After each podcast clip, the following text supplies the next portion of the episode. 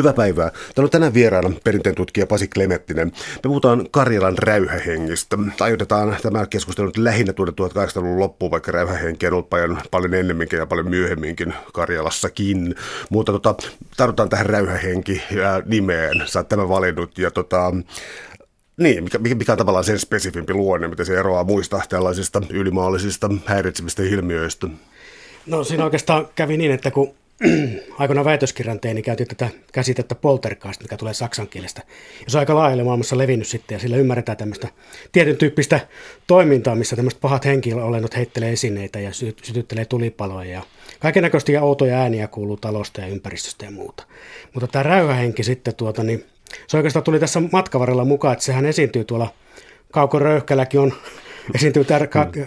Räyhähenki-nimitys, ja tuota, mutta kansa ei ilmeisesti ole käyttänyt sitä. Et yhdessäkään tarinassa ei mainita räyhähenkeä sinänsä, mm. mutta se on kuitenkin jollain tavalla niin kuin tullut tähän kielenkäyttöön. Itse asiassa se on aika lähellä sitä saksankielistä termiä, eli meluhenki, poltergeist, räyhähenki. No kun tuollaiset liikkuu vähän ajassa ja mä en tiedä oikein teistä oikein, jos nyt samastaa kauhean monta eri asiaa, mutta kun on ollut historiassa kaikenlaisia joukkopsykoosiksi joskus mainittuja tällaisia niin tanssi, tanssiriivauksia, mitä Euroopassa on ollut aiemmin, niin ää, poltergeist tai räyhähenki, niin Ähm, jos sitä miettii esimerkiksi vanhoihin pakana uskontoihin Suomesta tai jotain, niin onko kuitenkin tässä räyhähengessä jotain 1800-luvulle ominaista?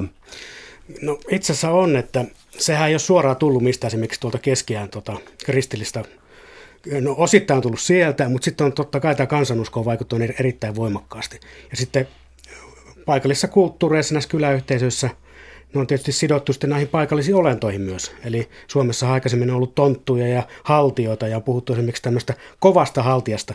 Eli haltia, jos tota, suututettiin tai tehtiin väärin, niin sitten se voi äityä kovaksi haltijaksi, joka sitten rupeaa toimimaan ikään kuin tämmöisenä polterkaistina.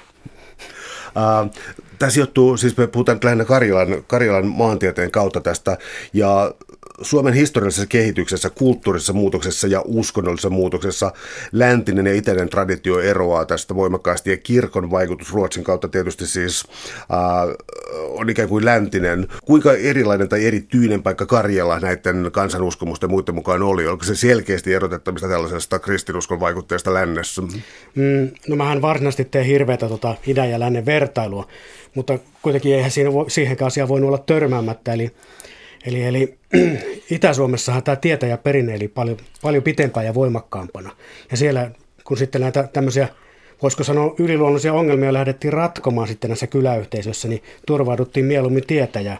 Tai oikeastaan hyvässä ja pahassa, eli se tietäjä myös näyttäytyy siellä toisella puolella, eli tietäjä voi nostaa tämmöisen pahan hengen myös sitten mellastamaan taloa. Ja tota, Itä-Suomelle on myös ollut tyypillisempää tämmöinen, jos puhutaan ihan näistä tarinoista, semmoinen uutisoiva tyyli. Se tarkoittaa sitä, että tota, ne liitetään helppo, enemmän tämmöisiin niin paikallisiin tapahtumiin, oikeisiin henkilöihin, taloihin ja muuhun, jolloin ne saa tavallaan tämmöistä uskottavuutta mun mielestä huomattavasti paljon enemmän lisää. Ja lännessä on sitten ehkä enemmän ollut semmoisia niin tämmöisiä stereotyyppisempiä trulliperinnettä ja muuta, enemmän niin tarinoituneita ja on tärkeää ollut se, että miten hienosti se osataan kertoa samalla tavalla se tarina. Idässä taas ne on niin mehusteltu näillä just tämmöisillä pikanteilla yksityiskohdilla ja tämmöisellä. Et mun mielestä se on siinä mielessä herkullisempaa aluetta ää, tulee jotenkin vertaus mieleen tuosta niin urbaani folklorea, tällaiset tarinat, siis mitä kaupungissakin liikkuu tai lehdistön kautta siis modernissa ajassa liikkuu, niin tuota, niissä, eikö niissäkin ole siis tavallaan sellainen, että se kuulostaa uskottavammalta, kun se on tapahtunut jollekin kaverin kaverille ja mm, tietyllä tavalla mm. niin lokalisoitu johonkin, että onko tässä niin samanlaista perinnettä? No joo, mutta sitten taas, no joo, kyllä oikeastaan on, että jos ajatellaan, että eh, silloin vielä, kun ei ollut tuota minkäännäköisiä medioita, minkä kautta näitä väliteltiin, että ei ollut juurikaan tämmöisiä massatiedotusvälineitä, niin tota, Nämähän meni sitten suusta suuhun ja huhut liikkuu ja näin poispäin. Että sittenhän ne muuttui tietysti valtavasti nämä tarinat matkan varrella, niitä paisuteltiin ja niistä tipahti jotakin osia pois ja näin poispäin. No, miten sellainen laaja käsitys siitä sitten, että, tai laaja kysymys siitä, että, että kun kirkon vaikutusvalta on voimistunut Euroopassa vähintään jostakin 200-300-luvulta eteenpäin, niin se on ollut tavallaan niin kuin kisailemassa pakanauskontojen kanssa, mutta myös korvanut ja napannut sieltä elementtejä. Ja toisaalta kansa, joka on sitten tullut yhtäkkiä kuuleekin sitten Jumalan sanaa, niin on yhdistänyt omaan perinteeseensä. Miten Suomessa ää, tota, sulautuko nämä hyvinkin yhteen tavallaan kirkon ja, ja sitten taas perinteiset ikään kuin tällaiset jumal- tai piruolennot? No siinä kävi vähän kristinuskon näkökulmasta vähän huonosti siinä hommassa, kun toisaalta kun varoiteltiin kirkossa kovasti, että näitä pakanallisia olentoja, niiden kanssa ei saa vehkeillä, niin ei saa liittoutua ja niitä ylimalkaan niin tota, nähtiin tämmöisenä taikauskoisena toimintana. Niin tuota, kuinka ollakaan sitten kansa ajatteli, että hetkinen, kun tästä näin paljon puhutaan ja varoitellaan, niin täytyy tässä nyt jotakin olla sitten taustalla. Ja tota, sehän tavallaan sitten ruokki myös tätä uskoa niihin olentoihin. Ja sitten varsinkin itse, kun puhutaan paholaista ja pirusta, niin senhän kävi nimenomaan juuri niin, että kun paholainen oli tämmöinen hyväksytty paha uskomusolento, uskomusolento, niin siihen alkoi sulautua kaikista näistä muista olennoista. Että on puhuttu, että tämä Piru on niin suomalaisen kansanperintä tämmöinen traditiodominantti, eli se on imassu itsensä kaikkeen mahdollista muuta matskua, mitä vaan voi ajatella, mikä liittyy tämmöiseen pahoihin kokemuksiin ja pahaan, mutta tota, toisaalta tämä Piru on siitä mielenkiintoinen juttu, että se on lähtenyt karannut ikään kuin tästä kristinuskon piiristä niin, että jos kristinuskossa se on yk, yksiselitteisesti täysin tämmöinen paha olento, ja sitten voi, sen kanssa vehkelystä ei voi seurata yhtään mitään hyvää, niin kuinka ollakaan kansahan tota noin, niin keplottelee sen kanssa ja tekee diilejä ja sitten tota, onnistuu purkamaan niitä diilejä, käyttää ikään kuin pirua hyväksi ja nauraa pirulle ja näin poispäin. Että se on niin kuin tavallaan kotoistettu se piru. Sun kirjassa tuli muutamassa kohdassa esiin sellainen asia kuin liitto perkeleen tai pirun kanssa ja siis toisaalta tunnetaan siis tällainen raamatullinen, jos liittoutuu saatanan kanssa, niin sillä hän lupaa sielunsa ja joutuu jää kaikki, niin kuin tekee jonkun sopimuksen, missä saa itsellensä jotain mainetta, kunnia, rahaa, mitä jotakin tällaista, ja sen jälkeen sielu onkin paholaisen omaa, mutta tuntuu siltä, että Suomessa nämä diilit pirujen kanssa oli paljon mukavampia ja siis no. tällaisia. Eli sitten, niin kuin tällainen, ensinnäkin piru oli moraalinen olento, joka rankasi joistain asioista, mm. ja toisaalta se oli huijattavissa. Mennään tähän ensimmäiseen elementtiin, eli tota, ähm, äh, tietyllä tavalla piru ja sen tekemät kiusaukset, myös tällaiset niin kiusaus, kiusan henget siis talossa, tämä räyhähenki ja tällainen, oli usein jonkin asian syytä, jossa tämä kiusatuksi tullut ihminen tai perhe ää, oli syyllistynyt johonkin asiaan. Eli tässä oli tällainen niin moraali mukana. Voitko valottaa tätä? Hmm. No, kun tämmöisiä outoja ilmiöitä tapahtumia jossakin talossa oli, ei, nyt, ei mennä nyt siihen, mikä ne todellisuudessa aiheuttaa. Mutta jotakin outoa tapahtui talossa, näin väitetään, ja sitten tota, nämä taloväki tästä puhui itsekin ja sitten se huhupuheet lähti naapurustoon liikkumaan. Niin ilman muuta sitten ruvettiin miettimään, että hetkinen, että mikä tänne aiheuttaa ja mikä tässä on syynä. Ja koska ne koettiin hyvin kielteisiksi nämä ilmiöt, tämmöiset häiriöt, niin tota, kyläläiset ja muut sitten lähti etsimään tarinaperinteen ja muun perinteen kautta näitä. Ja sittenhän sieltä kaivettiin se ikään kuin se pirukortti esille, pirukortti esille ja tota, tätä kautta sitten se taloväkikin tuli sen, sen lisäksi, että niillä oli muutakin se arki sitten muuttui erittäin hankalaksi, kun siellä sitten rupesi porukkaa ramppaamaan, niin sitten vielä kaikille lisäksi tota, ne syyllistettiin tämmöistä jostakin normirikkomuksesta, mikä saattoi, että tapahtui tai ei tapahtunut. Yksi esimerkki, hyvä esimerkki on tämä hevoskaupassa huijaaminen, mikä on useammassa tämmöisessä keississä mukana sitten ollut sanottu. Että sitähän tietysti tiedetä, että onko todellisuudessa näin koskaan tapahtunut, mutta sitten näihin paikallisiin isäntiin, talon isäntiin, niin on ruvettu liittämään kaikenlaista muuta ikävää ikään kuin, kun tarinaperinne on lähtenyt elämään omaa elämänsä. Mikä tässä oli sitten vielä kirkon ja papiston asema, koska sun kirjassa oli tavallaan aika ambivalentti tuo suhtautuminen siihen, että siellä oli myös papistoa paikalla ikään kuin pirua manaamassa pois, mutta papit eivät olleet oikein mitenkään tasavertaisia kyvyssänsä lähestyä pirua ja siis ne oli myös tavallaan, voisi sanoa tällaisen irkikurisen pilkankin kohteena mahdollisesti. Mm. No siinä on varmaan itse en käytä kyllä kirjassa kertaakaan tätä termiä, mutta siis leipäpapit, niin tota, tämmöiset perusleipäpapit, niin tota, ne näyttäisi olevan erittäin niin heikossa asemassa tämmöisessä pirun karkotuksessa, manauksessa.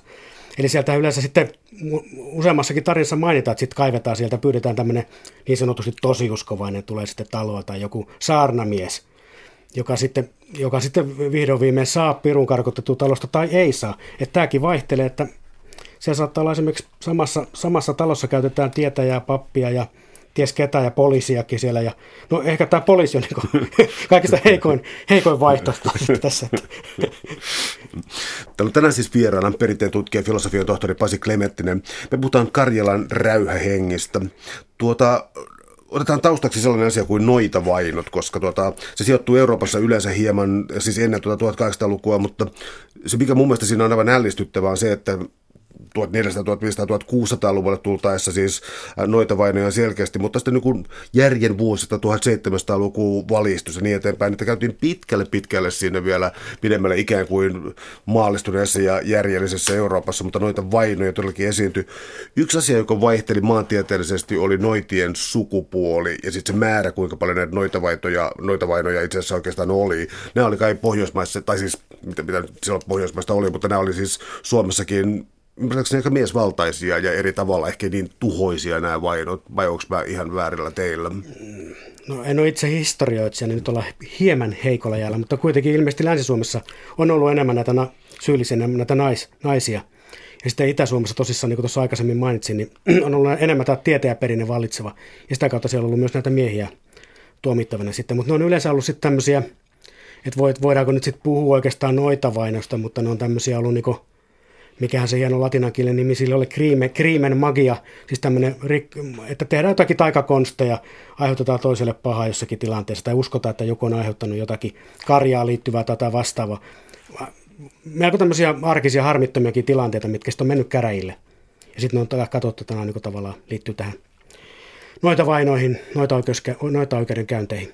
Ää, jos pysytään sitten pikemminkin näissä tietäjissä, ja tota, tämä noita käsite sopii ehkä siis tähän huonosti, anteeksi, että otin sen nyt tässä esiin, mutta jos pysytään näissä tietäjissä, niin niissäkin oli siis tämä, että leipäpapit, ehkä niin kuin hyvin tunnetut ja läheiset leipäpapit, niin jos ne eivät ole kovinkaan tehokkaita, niin sama varmaan niin kuin koskee kaikkia, jotka vähän niin kuin liian tuttuja.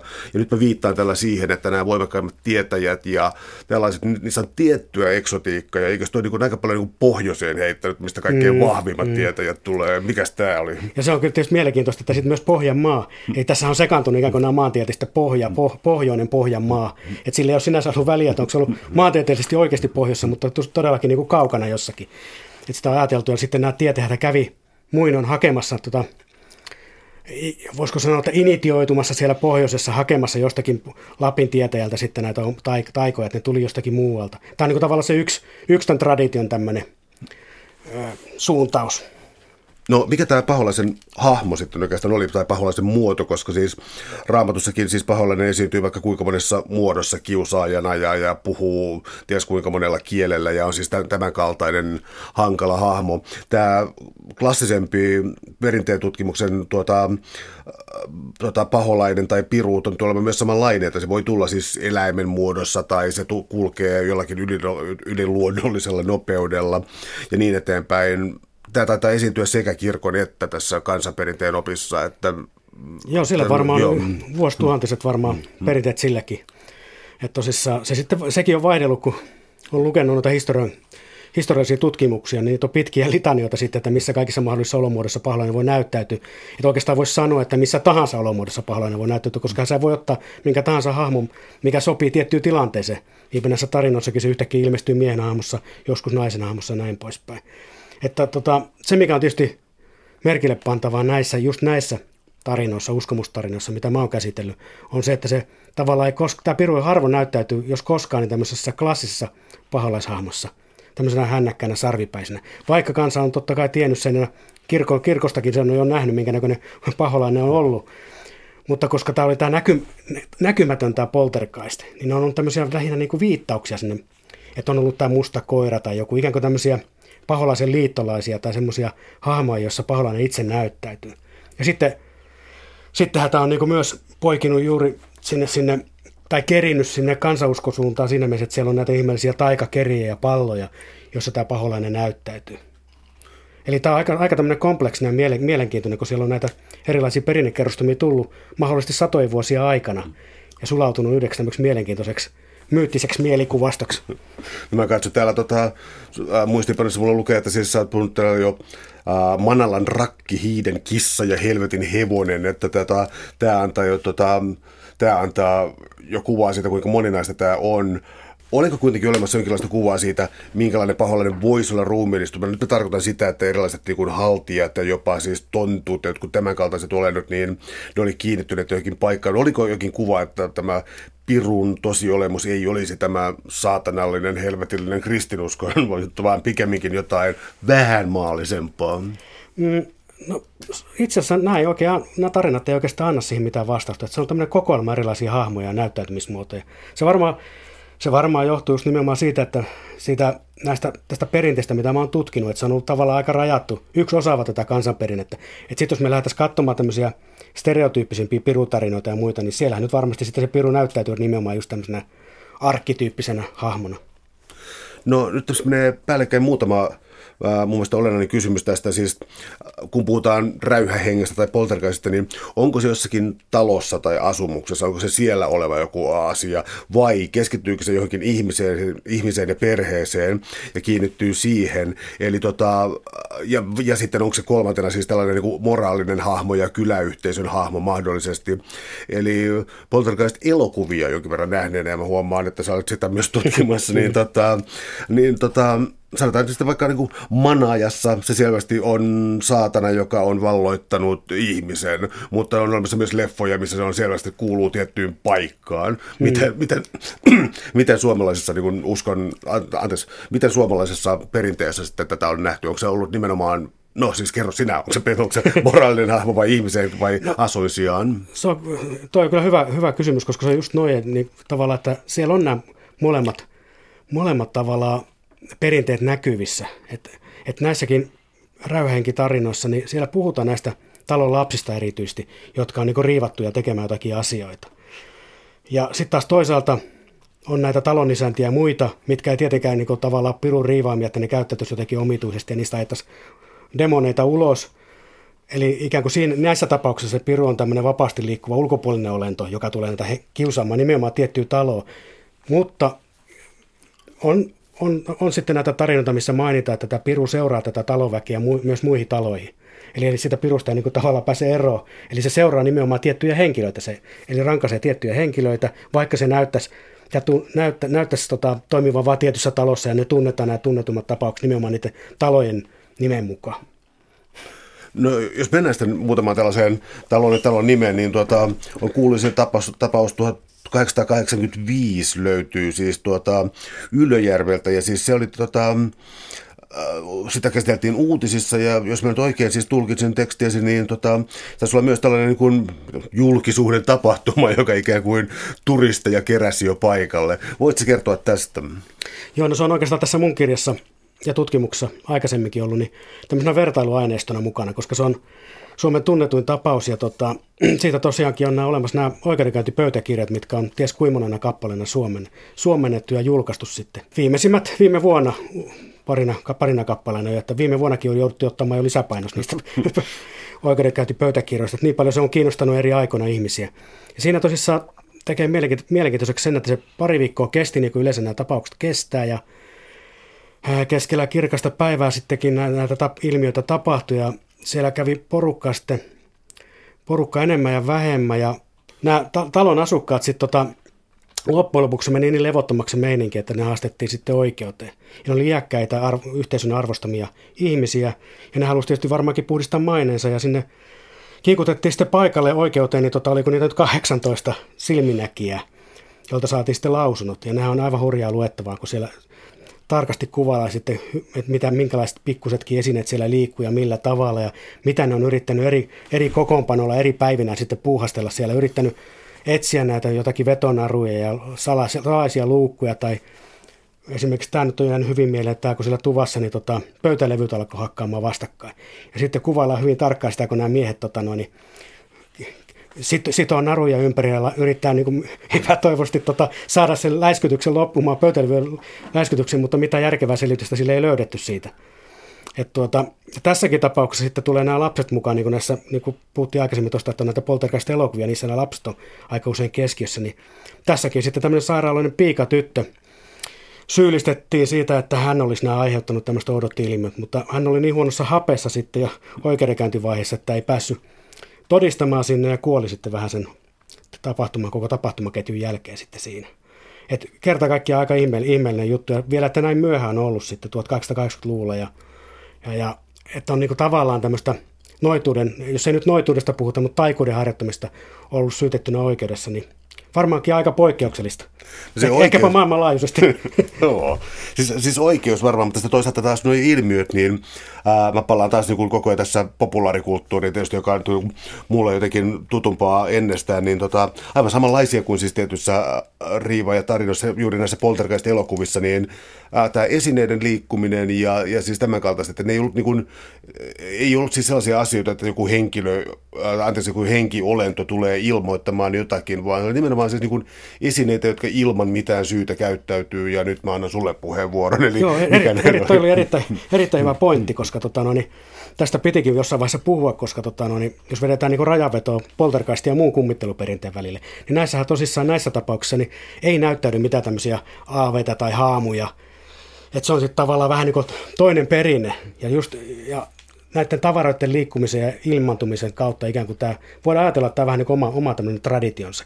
Ja sen lisäksi, että nämä tavarat liikkuu omituisesti siellä tuvassa tai jossakin pihamaalla, sitten on tietysti tämä, että sinne il, es, ilmaantuu näitä esineitä katon läpi, kiviä ja tämmöisiä outoja materiaaleja pätkähtää yhtäkkiä tupaa. Ja se nyt tietysti tarina ei kerro tarkkaan, että onko joku oikeasti nähnyt sen, kun se on tullut sieltä katosta läpi, vaan onko ikään kuin jälkikäteen todettu, että hupsista, että tänne on tullut tämmöistä outoja liuskekiviä tu- tuvan lattialle. Ja sitten ollaan ruvettu ihmettelemään, että mistä hän on tullut. No, kansa on tietysti ajatellut, ihmiset ajatellut, että se on, mistä se on tullut, kun on ollut ovet kiinni ja muut, se on tullut jostakin ilmestynyt vain kat- katon läpi jostakin. Mutta tässä Ylejärven tapauksessakin, niin siinä sitten, oliko se nyt ihan, kun siinä sitten tämä nimismies rupesi junailemaan tätä asiaa, niin oli taas olla, että siinä sitten määrättiin muutama mies niin tutkimaan, että mistä nämä, esimerkiksi nämä liuskikivet oli tullut sinne taloon. Ja, että siellä ihan tosissaan ponnisteltiin, yritettiin ratkaista tätä probleemaa. Ja mitään semmoista sitten ei löytynyt alkulähdettä näille kiville mistään lähistöltä, että mistä ne olisi tulleet. Tähän liittyy kaiken näköistä mielenkiintoista mysteeriä tämä tapaukseen.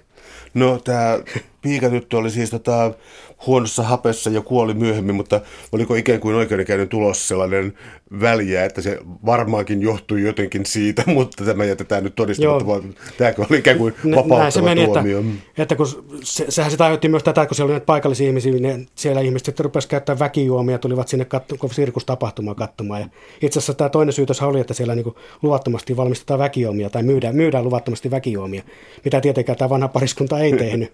mutta nämä, varmaankin nämä, jotka tuli sinne paikan päälle, niin kyllä varmasti käytti, käytti viinaa ja sitten nehän rupesi kujelemaan varmasti siellä myös, että täh, tähän sai tämmöisiä niin kuin, massatapahtuman piirteitä sitten, että siellä tapahtui kaiken näköistä ja sitten se oikeuden selitys oli tosiaankin se, että tämä piikatyttö, osittain piikatyttö olisi aiheuttanut nämä jutkut jutut, mutta sitten selittämättömät voimat toisaalta on aiheuttanut nämä. Et mun mielestä se on aika hienoa, että se ei vähän niin kuin avoimeksi tämä juttu.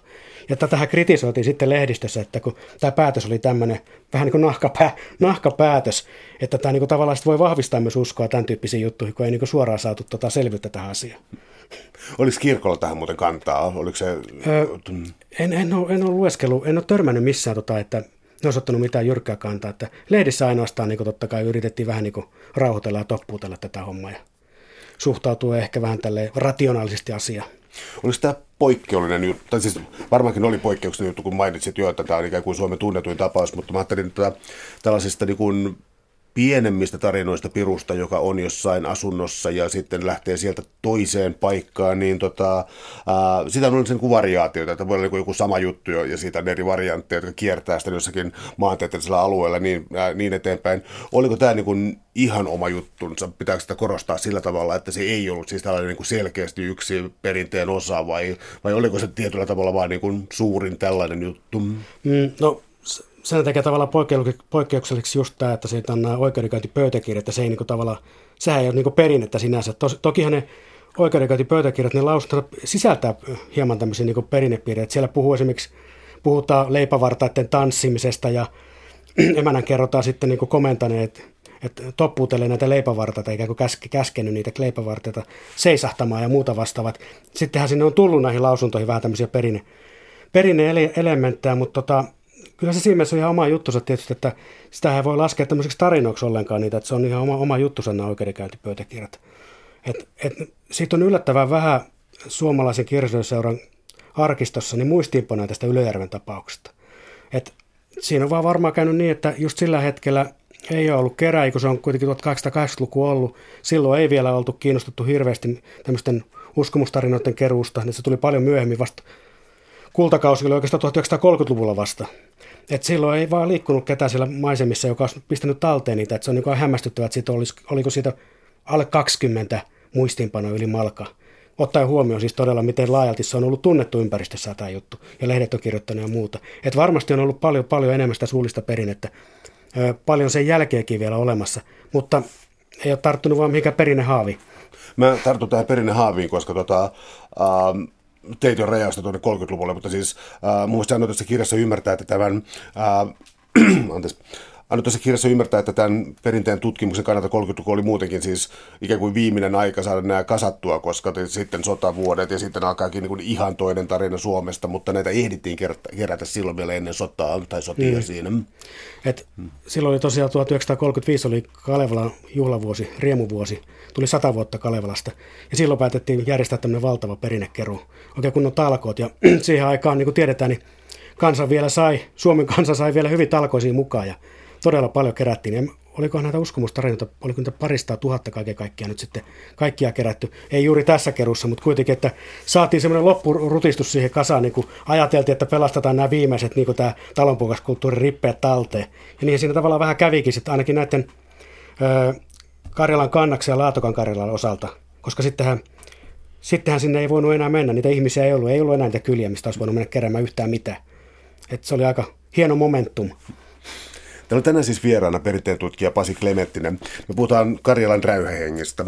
Sun kirjassa luku Piru käy taloksi ja siinä mun mielestä kaikkein eniten ilmenee siis tämä, että, että Piru saattaa olla tietyllä tavalla moraalinen, moraalinen olento, koska jo niin kuin alkaen ensimmäisestä piirteestä on se, että Piru ei tule kutsumatta. Eli tota, jotenkin sille täytyy ovea raottaa. Mitä tämä tarkoittaa?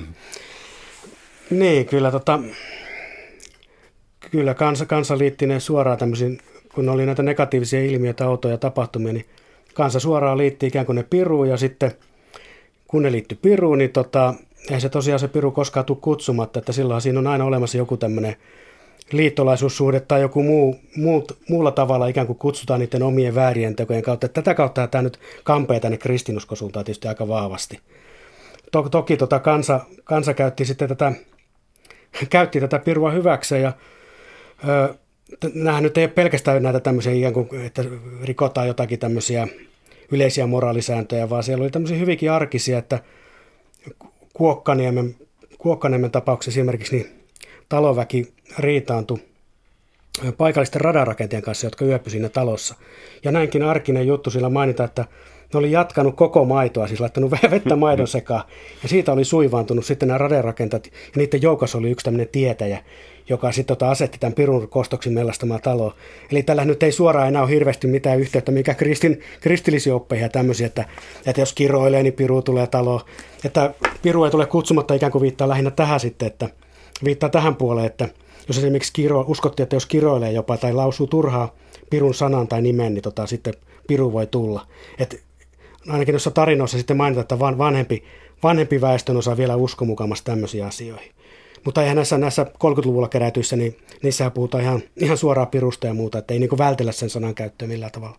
Mä kuitenkin olisin kysynyt tuon sanan ympäriltä sellaisen, että ää, suomen kieli on siitä rikas, että vaikka karhusanalla on vaikka kuinka monta ää, nimitystä, siis vältetään nimenomaan tätä oikeaa nimeä, niin onko pirusanalla myös tällaisia, siis ää, miksi niitä kutsutaankaan, kiertoilmauksia. kiertoilmauksia, niin. niin. No en ole koskaan laskenut niitä enkä listannut, mutta siis siellä, siellä on ainakin tämä Karjalassa, niin siellä on muutamia aika herkullisia että ei, ei niin nyky, nykyihminen ei niin tajua yhtään, että mistä on kysymys, kun siellä on rokoskapöksy ja taulahattu ja tämän tyyppisiä, että kyllä siellä valtava määrä erilaisia on ja no, sitä on voitu kutsua pelkästään pahaksi myös. Paha on ikään kuin tarkoittanut näissä yhteyksissä. Sillähän on pystytty välttämään tämän pirun sanomista, saatanan perkeleen sanomista. Uh, vielä näihin tekoihin ja tähän niin moraalisen ulottuvuuteen. Sä mainitsit tuossa tuo hevoset jo aiemmin, mutta sitten, ja tästä tuli nämä rautatietyöläiset, mutta siis äh, kirjeläisen ikään kuin avunpyynnöstä kieltäytyminen ja sitten sitä vähän sivuava asia, eli vieraan huono kestitseminen.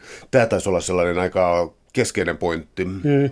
Ja en ole tuossa kirjassa ottanut mitään kantaa, koska se tämmöistä suorien viivojen vetäminen niin histori- historian – perinteen menneisyyttä on aika hankala, mutta voisi ajatella, että se on siis satoja satoja vuosia vanha ikään kuin se kaava, mikä niissä tarinoissa on.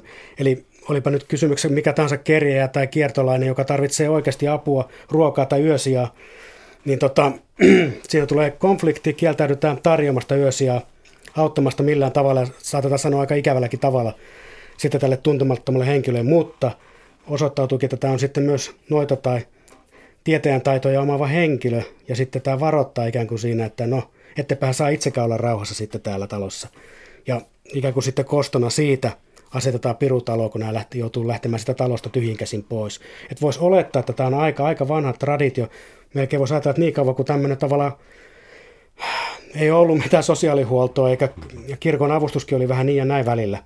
Niin tota, voisi ajatella, että tämmöisiä konflikteja on syntynyt, ja siinä on myös uhkailtu sitten taikuuden käyttämisellä. Että on olemassa tämmöisiä, ää, muistaakseni on olemassa näitä taikuusoikeudenkäyntejä satojen vuosien takaa, jossa tota, no, niin nimenomaan syytetään siitä, että nämä oli uhannut nämä kiertolaiset sillä, että he käyttää taikakonsteja, jos he, he saa jotakin talosta hyvää. Et sitä myös käytettiin asena ikään kuin tätä taikutta noituutta. Osattiin sitä tai ei. Tämä toistuu näissä tarinoissa muutenkin. Sun kirjoitussa liiteosassa oli sitten tota, ikään kuin tota, kerätty näitä kuvauksia, niin hyvin monessa tuntuu olevan siis sellainen ikään kuin alkuluku tai joku, jossa joku ilmoittaa, että vielä pirusut vie tai jotain. Että siinä on ollut tällaisia, niin kuin, en tiedä pitäisikö se kutsua niin kuin manaavaksi elementiksi tai joku, mutta, mutta niin kuin selkeä varoitus on annettu ja sitten se toteutuu. Se, itse asiassa joo, se toistuu aika usein, että se voisi ajatella, että se on jo itsessään se, se on jo ikään kuin se manaus tai se, siitä seuraa jo se paha jollakin tavalla. Et mä muistan, oliko jossakin kuningas Kristofferin maalaisessa, mikä on tullut Ruotsista meille käyttöön, niin siellä muistaakseni sanottiin, että tota, joka toista paha, paha sanotaan jotakin ajattelee, niin se on niin tavallaan jo peruste sille, että se voidaan tuomita siitä.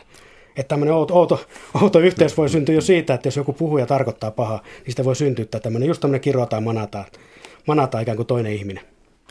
Entä sellainen moraalinen ulottuvuus kuin tota, itsekkyys, koska jossakin aivan toisessa yhteydessä tota, äh, mulla on tullut siis esiin, että on tullut tässä radioilmassa esiin siis sellainen asia, että, että usein jos katsotaan, että on niin moraalinen epätasapaino, joka etsii ratkaisuaan tällaisessa kansanperinteessä, niin ne motiivit on ollut hirvittävän usein kytkeytynyt itsekyyteen. On siis toivottu naapurin tota, viljasadolle tai jonnekin jotain pahaa ja toivottu taas sitten ikään kuin, niin kuin itselle miten se nyt sanoisi, niin kuin isompaa hyvää kuin mitä kuuluu, mm. siis jonkun tällaisen niin kuin balanssin rikkominen. Että onko se paljon tällaista, niin kuin, että, että usein vain niin itsekyys olisi ikään kuin syy, miksi saa rangaistuksen? Mm. No, kansallisessa kulttuurissa näyttäisi olevan tämä aika vahva tämmöinen ajatus siitä, että aineellista hyvää on olemassa rajallinen määrä. Ja silloin, kun sitä ruvetaan jakamaan, niin jollakin on enemmän, niin se tarkoittaa, että mulla on vähemmän näin poispäin. Ja sitten näissä just sitten tavallaan kaikki nämä trullitarinat ja muutkin, mitkä siis on pääsääntöisesti Länsi-Suomessa, mutta idässäkin on näitä siis, että noidat kävi sitten varastamassa onnea muista, muista taloista. Esimerkiksi on tämä olemassa tämä paraolento, tämmöinen tietäjän, tietäjän tämmöinen apuolento, mikä tota, valmistetaan, valmistetaan auttamaan, auttamaan talonväkeä ja se käy sitten muista taloista varastamassa maitoa ja tekee siitä voita tai mitä liekkää tekee sitten. Kantaa hyvää pois toiselta toiseen taloon.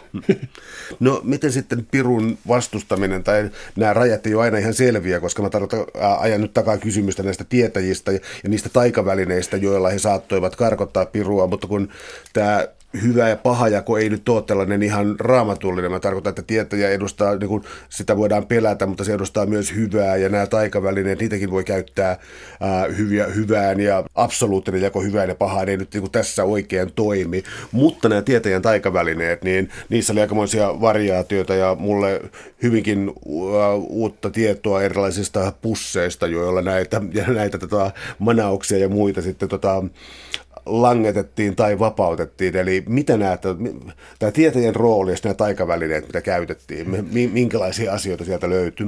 No tämmöinen perusjako voi ajatella tosissaan näissä taikavälineissä on se, että meillähän on tuolla museovirastossa ja muualla kokoelmissa on nähtävillä näitä tämmöisiä tieteen taikavälineitä ja pusseja. Ja silloin puhutaan ikään kuin tämmöistä yleistä taikavälineistä, millä niin on parannettu ihmisiä yleensä ja näin tehty kaikenlaista yleensä positiivista.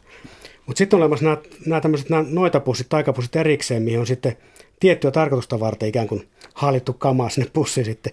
Ja niissähän sitten tosiaan on käyty hautausmaalla muun muassa hakemassa kalamaa. Ja tämä on mielenkiintoinen perinne, koska tämä on levinnyt hillittömän laajalle, näyttäisi oleva. Ja se on elänyt aika kauan ja se on myös tuolta pohjoisessa saamelaiskulttuurissa ollut vahvasti esillä. Eli tota, mennään hautausmaalta luita, mitä tahansa, mikä on ollut yhteydessä vainajan kanssa, vaatekappaleita, mitä tahansa, niin tämmöinen osa edustaa kokonaisuutta, tämmöinen makian ihan perusajatus toimii näissä tosi hienosti, että tota, käydään ottamassa sitä ja siihen tavallaan sitä väkeä voimaa sitoutuu. Vaineista tulee tätä energiaa ja sitten se voidaan ikään kuin ottaa sinne taikapussiin ja viedä sinne tiettyyn taloon, tiettyyn, vielä tiettyyn taikapaikkaan siellä talossa, josta sitten seuraa tämmöinen yliluonnollinen mellastus, oudot ilmiöt talossa. Et sitä kautta tämä niinku tavallaan tämä poltergeist-perinne Suomessa kytkeytyy myös tämmöiseen, voisi ajatella vainajaperinteeseen siinä mielessä. Silloin kun saadaan ikään kuin happy end tällaisiin ratkaisuihin, ratkaisuihin tota, jos näin on, niin tuntuu myös olevan siis se, että on, on saattanut olla joku moraalinen rikko, rikkomus, mutta sitten tällainen aika yksinkertainen asia, että, että asioiden järjestys on väärä. Juuri siis tällainen hautaamaton lapsi tai, tai jokin tällainen, kun asiat ei ole kunnossa. Ja joskus tässä on tällainen salapoliisin romaanin kaava, eli niin kuin löydetään se asia, joka on pielessä ja palautetaan tasapaino. Ja tämä löytäminen asiasta, joka on pielessä, saattaa olla se niin kuin, ää, ää, avioliiton ulkopuoliset lapset ja niin eteenpäin. Nyt mä taas luovutan sulle puheenvuoron, eli tota, tuntui kertautuvan tiettyjä elementtejä, jotka ikään kuin oli aiheuttanut jonkun häiriötilan. Minkälaisia ne oli? Joo, ja sehän tässä on vielä mielenkiintoista, että jos taas hirveän stereotyyppistä tämä tarinaperinne, niin sehän menisi niin tavallaan läpi eri alueilta kaavamaisesti samanlaisena. Niin nämä tietyt selitykset liittyykin tota, aika vahvasti tiettyihin tapauksiin pelkästään. Esimerkiksi just tämä aviottoman lapsen surmaaminen ja kätkeminen johonkin uunin läheisyyteen taloon, joka sitten ikään kuin aiheuttaa tämän pirunmeloksen talossa, niin tuota, tämä esiintyy, en nyt mene vannomaan, mutta ainakin yhdessä, ainoastaan ilmeisesti yhdessä tapauksessa, yhdessä tapauksessa tota, näkyvästi esiintyy tämä, tämä selitys sitten – että todellakin sitten vasta tämä mellastus ja räyhääminen loppuu talossa, kun tota, tämä, tämän lapsivainajan jäännökset löytyy ja ne viedään siunattuun maahan ja sitten tulee tämä happy end niin sanotusti. Ja tässä välissä tietysti talonväki on ollut synnin tunnossa ja sillä on voinut tietysti olla oma vaikutuksen näiden tavalla ilmiöiden ja tämmöisen tavalla, että on pelät, pelätty jotakin tämmöistä pirun tai paholaisen rangaistusta tai mitä tahansa siinä, että ihmiset on tavallaan ollut herkässä tilassa siinä, kun tämmö, he ovat olleet tietoisia tästä rikkomuksestaan. Ja se on voinut aiheuttaa kaiken näköistä. Ja sitten joko taloväki itse tai joku tietäjä sitten on selvittänyt tämän tilanteen. Ja esimerkiksi ennen unessa on voitu nähdä näiden taikapussien paikkoja sitten, mikä on, että tässä on sekaantuu myös tämmöisiä ennen unia, että siellä näkyy sitten, että mihin on kätketty nämä oudot taikapussit.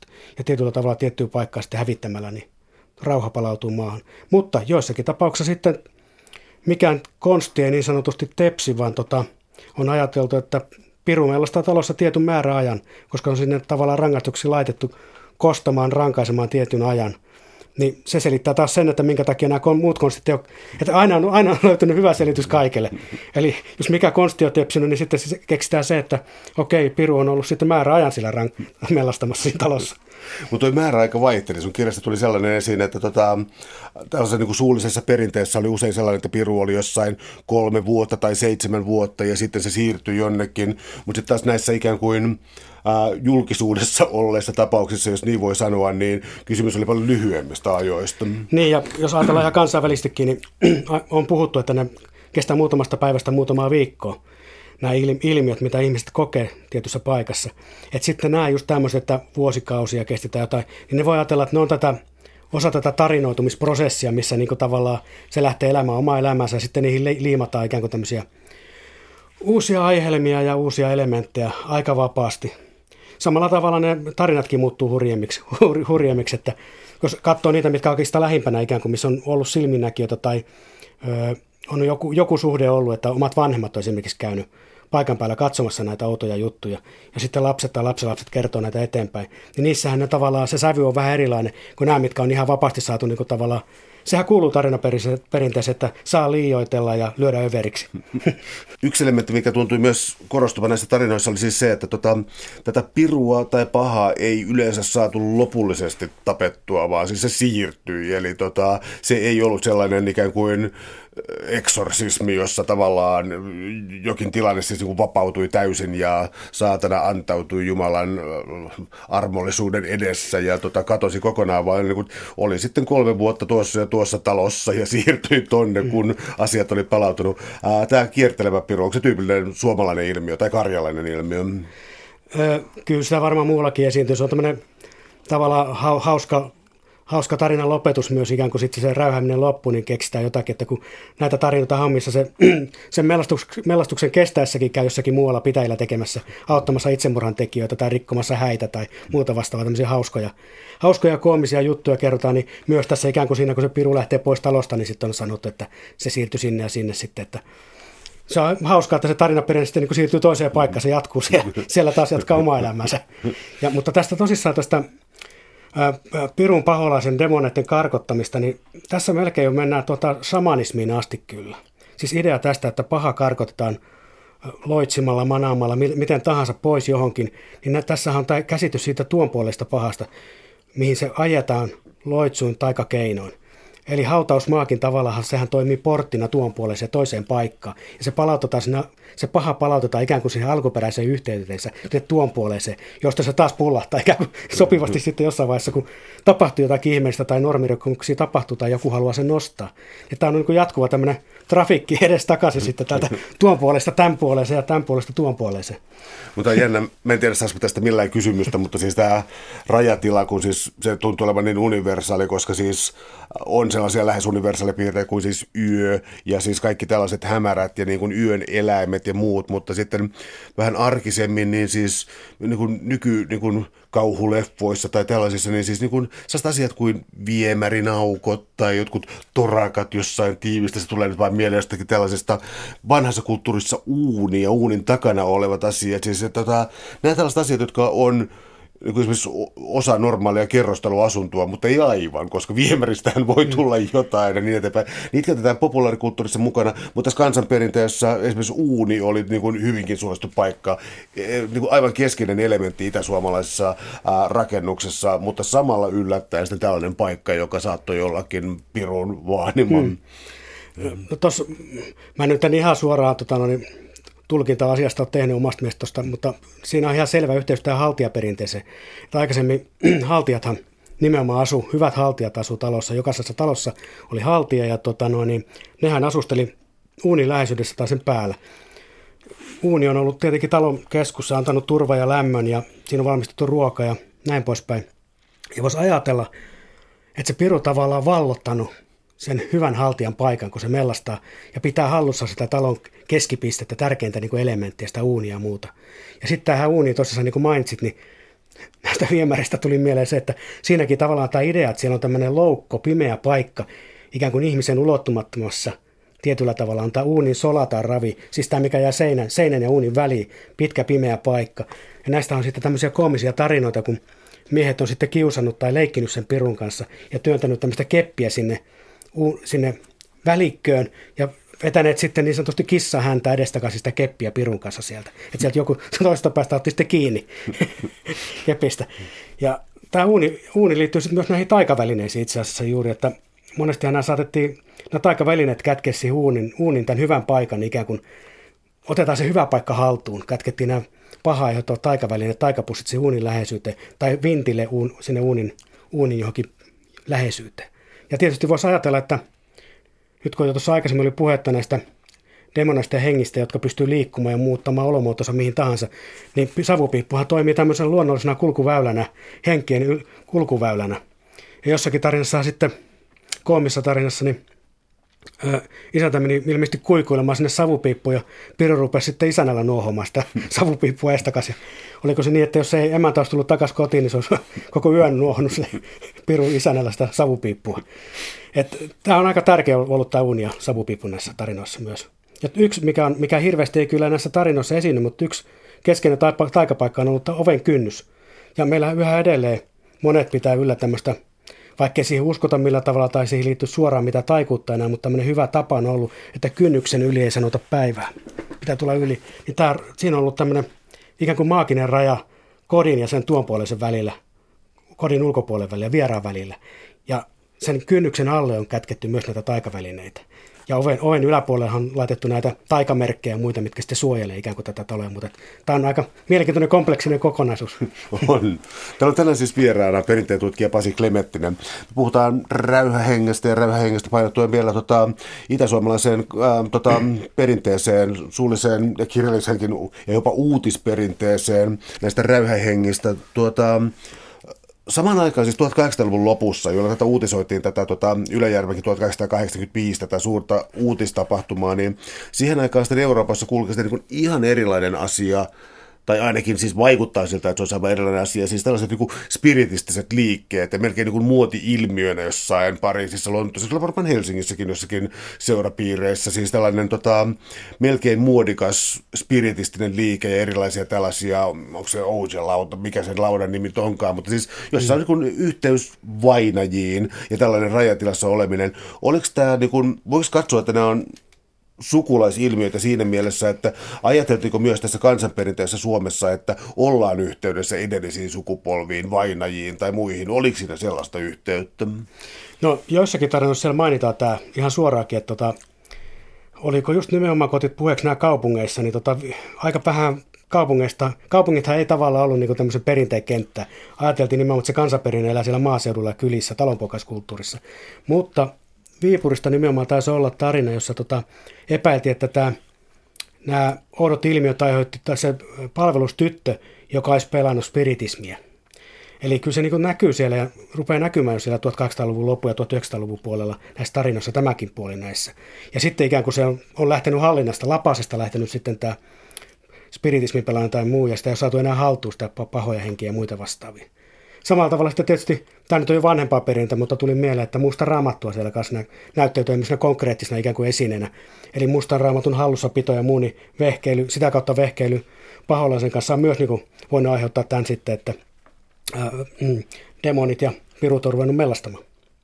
Joka sekin on siis 1800-luvun tuote itse asiassa 1800-luvun mm. puolesta välistä ja liittyy siihen. Mm. Ja se on huvittavaa tietysti, että sitä harva varmaan sai mitä selkoa siitä mustasta raamatusta. Sen verran meikäläinkin on sitä että se on täysin käsittämätön kirja. Niin, tota, niin tota, tuskin nämä kansanihmiset sitä osas lukea tai tulkita millään tavalla niitä, tehdä niitä rituaaleja, mitä sillä käsketään tehdä. Eli pelkästään se ikään kuin se, se oli esineenä jo maaginen. Se on tietysti mielenkiintoista myös. Mua, mua vähän niin kuin nauratti, koska mun mielestä tuntuu myös siltä, että ihan tavallinen raamattu oli esineenä maaginen, koska siis äh, jos ajattelee, Totta. että miten raamattua tulisi esimerkiksi kirkossa kohdella, niin nyt se oli siellä mukana jotain niin kuin kissanhäntiä sinne, raamattua tonne ja suolla olan yli ja raamattu oli hyvin hyvä tällainen, niin kuin, no siis siinä oli varmasti väkeä ja voimaa sitten. Joo, joo, ja näissä karkotustilanteissa mm. käytettiin ja populaarikulttuurissa kaikki voi nähdä sielussa silmiin, kun mana ja pappi ojentaa raamatun demonia kohti. Ja lausuu karkotussanat. Me puhuttiin aikaisemmin tuosta 1930-luvulta ja siitä, kuinka se oli kansanperinteen tutkimuksen kannalta hirvittävän tärkeä aika, että sitä ehdittiin kerätä. Ja tota, kun tuossa nyt oli sitten niin valokuvia myös tuossa kirjassa mukana siitä siis, minkä näköistä ympäristö oli, niin siellä mentiin, niin kuin, joissakin kuvissa oltiin 30-luvulla, jossa mentiin, jossakin mentiin paljon paljon pidemmälle. Ja tota, mutta täytyy sanoa, niin kuin, että mun ikään kuin ennakkoasenteeni lukijana on siis sellainen, että jokin asia loppuu loppui silloin, että tota, tuli niin kuin, ää, tiensä päähän ja tota, sun kirja on yksi vastakkainen esimerkki näistä, eli siis voisi herättää sellaisen kysymyksen, että onko tässä joku asia, joka eikö sitä ikinä katkenut mihinkään, koska me tavallaan siis näissä poltergeist-elokuvissa käydään tavallaan niin kuin ihan samaa tematiikkaa läpi, ja sitten toisaalta niin kuin nyt mun mielestä niin kamalan vastenmielisissä asioissa kuin näissä jossain, mitä noita nyt jotain yksisarviskirjoja tai jotain, mitä on kirjakaupat pullollaan, niin tota, mm. jotenkin tuntuu siltä, että siellä on siis sellainen, sellainen elementti, joka saa erilaisia muotoja historiassa, mutta ei se sieltä mihinkään ole kadonnut. Mitä mm. mieltä sä oot tällaisesta? Joo, ei, ei ne oikeastaan katoa mihinkään. Muuttaa korkeata muotoa ja sitten pullahtelee uudelleen. Niitä kierrätetään aika paljon myös näitä samoja aihelmia ja juttuja kauhuelokuvissa ja kaiken näköisissä yhteyksissä. Ja tota, yksi, mikä on niin tavallaan että jatkuvuuden kannalta yksi aivan keskeinen, on tämä niin usko tu- tuon puoleiseen tai siihen, että on olemassa jotain toisella puolella. Ja se on niin aika, aika perustavanlaatuinen ajatus siitä, että tota, olisi jotakin olemassa. Ja se myös aika, sehän perustelee koko tätä perinteen olemassaoloa ja kaikkea oikeastaan. että jos on olemassa jotain vielä kuoleman jälkeen, niin silloin se, sitä kautta myös on olemassa vainajia olentoja mahdollisesti, jotka jäänyt johonkin rajatilaan tai jotka tulee ihan konkreettisesti sieltä toiselta puolelta. Eli tämä on olemassa jotakin. Ja tavallaan se on aika Voisi ajatella, että se on lohdullistakin joillekin ihmisille tämä ajattelu sitten, että tota, tulipa sitten mikä tahansa kauhuleffojen kauttakin, niin antaa se nyt kuitenkin uskoa, että se ei tätä ihan kylmää, kylmää arkirealismia, vaan että siinä kuitenkin on olemassa henkilölentoja ja jotain muuta kuin tämä maailma, mikä nyt ei tällä hetkellä ole hirveän hyvässä kuosissa. Ja siis niin tämä menee vähän sivuaiheen, mutta mm. tota, toisaalta siis pysyy tässä mukana, että kun tämä rajatila on se pelätty ja järjestys voi palata sillä, että vainajan sielu saa rauhan ja siirtyy lopullisesti tuon puoleeseen, johon siitä ei ole enää kontaktia, niin siis kyllä siis ollaan valtavan kiinnostuneita sellaista, kun on olemassa sellaisia leikkaussalissa tapahtuneita ruumiista irtaantumiskokemuksia, ja se niin kuin tuntee, niin kuin tällaisia niin kuin subjektiivisesti tunnetaan, ja tota, on olemassa jokin unihalvauksia ja muuta tällaisia, siis ihan lääketieteellisiä tiloja, niin kyllä ne herättää niin kuin ihan mieletöntä kiinnostusta ihmisissä edelleen. Joo, joo. Hmm. Ja se on tietysti hienoa, että nykyään niin näistä on ehkä helpompikin tietyllä tavalla puhua. Että tota, sen tekee tietysti monikin asia, että tota, tähän on hajonnut tavalla tämä kulttuuri, ei mitään yhteiskulttuuria koskaan ollut, ollut olemassakaan, mutta nyt ei varsinkaan ole enää olemassa, että löytyy kaikenlaisia viiteryhmiä, keskusteluryhmiä, mitä tahansa, että olipa mistä tahansa, vaikka satanismista kiinnostunut, niin löytää kyllä oman porukkansa jostakin tuolta verkon uumenista ja muista. Se, on, se tässä on hyvä puoli tietysti, että näistä pystyy puhumaan ja keskustelemaan näistä asioista ja vaihtamaan ja huomaamaan, että ehkä tämän kirjan yksi pointti on myös siinä, vaikka joku voisi ajatella, että joo, vanhoja tarinoita, sata vuotta vanhoja, mutta näkee just tätä jatkuvuutta ja sitä, että aivan samantyyppisiä ilmiöitä ja kokemuksia ihmisillä on ollut satoja vuosia.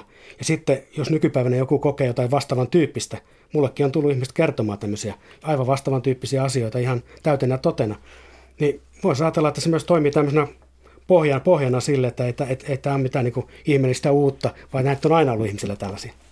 Mä olisin puuttua vielä sellaiseen asiaan, että sun kirjan loppupuolella, olikohan siinä kolme pientä kuvaa, mutta siis Hugo Simberiltä, jonka mä olin jotenkin unohtanut. Mä, mä olin unohtanut, miten kauneita sen työt, työt onkaan. Ja niissähän Piru saa siis mä en osaa sanoa yhtäkään adjektiivia, mutta siis kauniin ja ilkikurisen ja usein vähän sellaisen niin kuin melankolisen hahmon ja siis tota, etenkin tämä, missä tota, Piru vie siis, tai kuolema vie tämän lapsen ja tämä, tämä, tämä niin kuoleman hahmo on tämä ikään kuin ahdistunut omasta roolista. Mä olin unohtanut, miten kauniita ne onkaan ja tota, onko siinä jotain tiettyä itäsuomalaista perinnettä, suomalaista perinnettä tässä tota, Pirun tällaisessa, miten se nyt sanoisi, se on joskus il, ilkikurinen, joskus se on melankolinen, mutta jotenkin se on vaan niin kuin kaunis. Niin, kyllä Simper on ihan selvästi tota, no, niin, tutustunut kansanperinteeseen. Sehän on just tämmöinen, kun on kaikista tarinoituneimpia nämä jutut, niin niissähän se just nimenomaan on tämmöinen, että se auttaa talonväkeä ja hoitaa hevosia ja juttelee isänän kanssa ja näin poispäin. Niin se rupeaa aika lähellä niitä simperiä. Sitten se voi olla tämmöinen piruparka, surkea olento, millä hammasta särkeä sillä joku rättipää ympäri ja kaik- kaikkea muuta. Se on niin kuin tavallinen kuolevainen ikään kuin. Se on, se on niin kuin, voisi ajatella, että se on tehty, ö, kristinuskon paholainen on viety täysin toiseen ääripäähän. Se, mitä pitäisi pelätä ja kunnioittaa ja mä, mä, se niin hallitsee tätä ma- ma- maallista elämää ja niin kuin luo näitä uhkakuvia ja pelkotiloja ihmisiin. Niin se on tehty mahdollisimman tämmöiseksi arkiseksi ja läheiseksi asiaksi. Se on niin mitätöity täysin oikeastaan näissä, ainakin mun mielestä. Suuret kiitokset keskustelusta, Pasi Klementtinen. Oli ilo. Kiitos.